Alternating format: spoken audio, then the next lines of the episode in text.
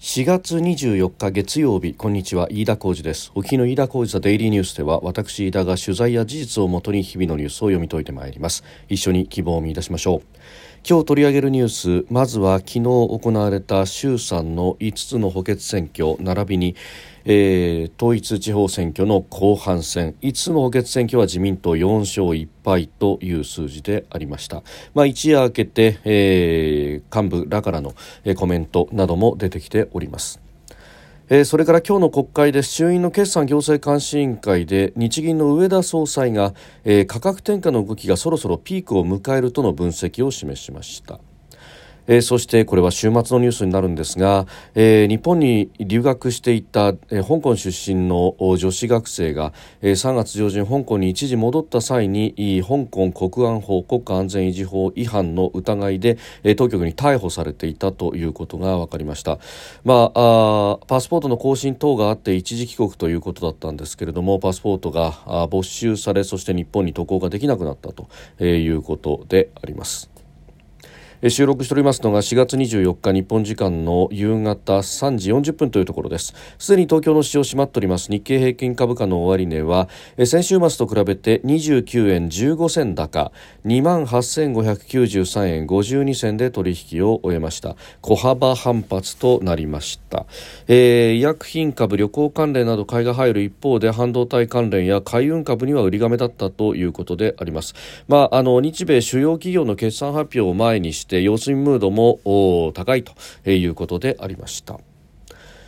えさて昨日行われた衆参5つの補欠選挙並びに統一地方選挙の後半戦であります、えー、この国政の補欠選挙に関しては自民党4勝1敗となりました、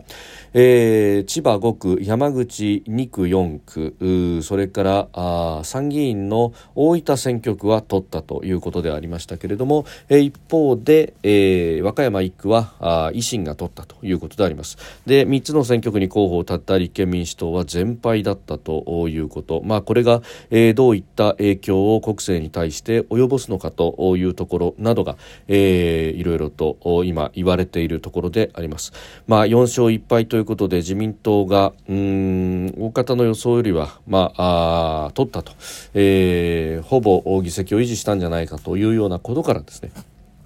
えー、解散が早まるんじゃないかと、まあ、今のところはあ一番言われているのはですね秋に内閣改造を行った上で秋から冬に解散を行うんじゃないかと、まあ、あの衆議院議員のですね、えー、任期、まあ、あの前回の衆院選というのが、えー、岸田総理が就任した直後、えー、2021年のお10月あたりということでありましたんで、えーまあ、そう考えるとこの任期4年の折り返しは今年の10月月ということで、まあ、その折り返しが過ぎたあたりなんじゃないかというのがまあ言われているんですけれども一方で、えー、その時の選挙というのも、まあ、岸田さんは、えー、もっともっと後ろに、まあ、11月12月ぐらいに解散総選挙なんじゃないかと言われていたのを、えー、前倒して、えー、就任からわずか10日で解散を行ったということがありましたんで、まあ、それやこれやを考えると電撃的に、えー、サミットが終わった後などに解散そして総選挙があるんじゃないかというような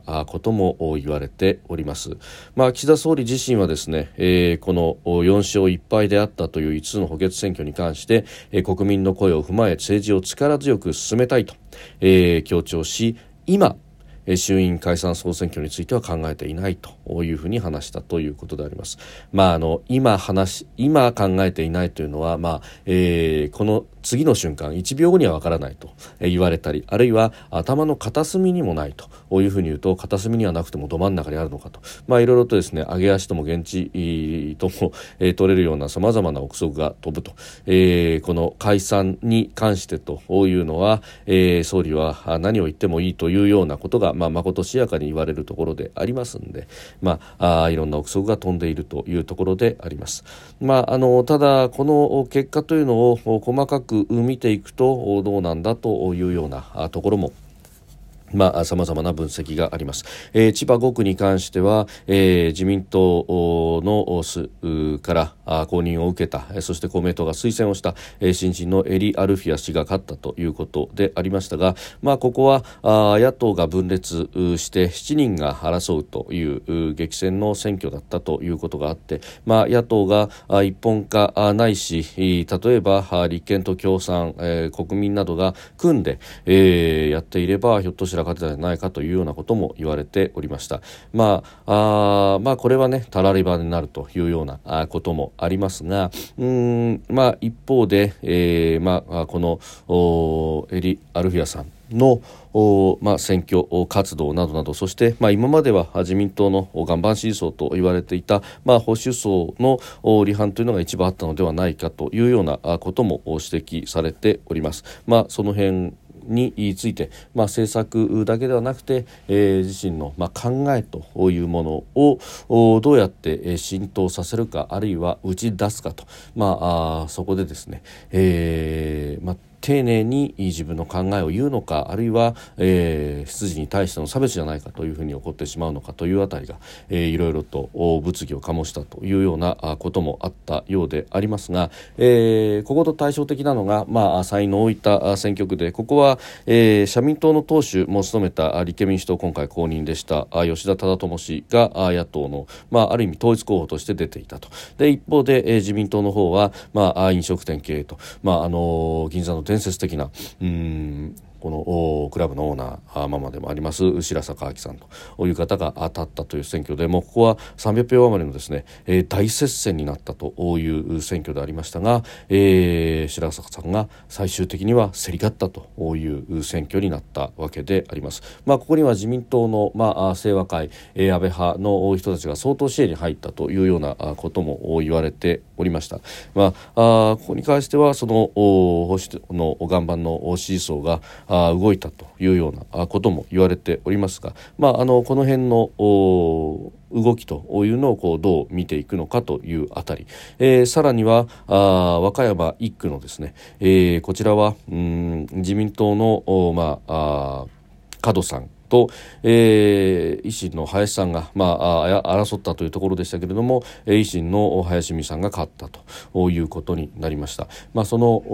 与党の不満層の受け皿がどこに、えー、行くのかというあたりで、まあ、前々から言われてましたけれども維新がその受け皿になるのではないかということなどが言われていました、まあ、国民民主党というね、えー、選択肢などもあったりするんですが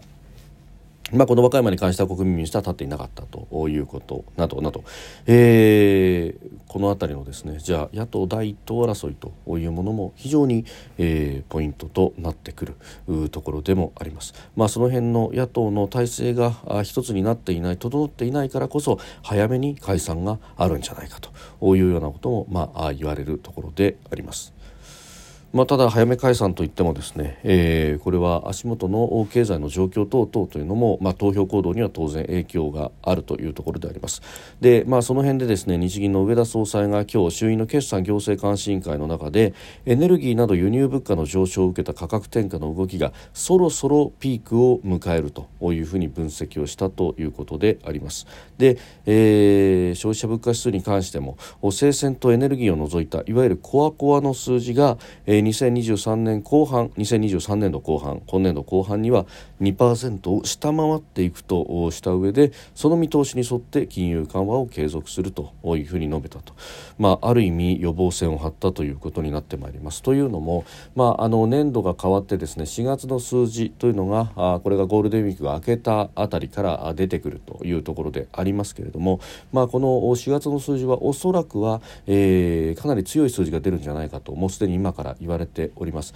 まあ、年度代わりでですね、えー、いいタイミングというふうに企業が見て、えー、値上げであるとかをうん断行するというところはまあかなり多い、まあ、あ町場の印象としても多いですし実際にそういう動きというのはまあかなり起こっています。で価格を上げずとも例えば中身を少し減らすなどの実質値上げという形を取ったところもまあかなり多いということで、まあ、その辺の影響というものが徐々に徐々にこれから先出てくるということになります。まあ、あのそうした動き物価が上がってきてるじゃないかとだからこそ金融緩和を今すぐ引き締めろというような、まあ、動きがですねおそらくは、え、ゴールデンウィーク明けあたりから、え、出てくるだろうとで数字があの明快に、え、出てきて例えば、えー、コアコアの数字で、まあ、今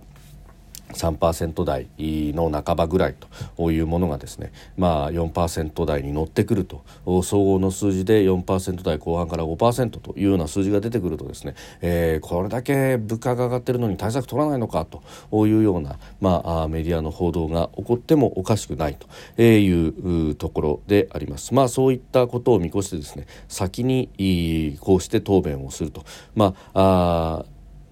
直近の数字はそうなるけれどももうちょっと長い目で見ると、えー、どこかで落ち着いてくるタイミングがあるとで日銀としてはそれが、えー、今年度の後半というふうに見ているんだというところの説明を、まあ、早めにいいからしておくというところなんだろうと思います。まああのこういったね、発言があるということは、まあ、すぐに引き締めということはなかろうと、まあ、ただ、えー、この物価の上昇というものが、まあ、この後例えば国内で需要がきちんと伸びてきてそこで、えー、物価の上昇が起こるということになれば、まあ、これはあの賃金のね、えー、上昇と見合いということになりますけれども、まあ、そうなってく、えー、ると1年2年後は、えー、どうなっていくのかというところがありますが、まあ、一頃言われてもですね、えー、金融政策決定会合第1回目のこの今週行われるもので、え、利上げを決めるんじゃないかみたいなところというのは、まあ、先にこうして、え、火消しをするるという、まあ、ある意味の市場へとの対話のニュースでありました。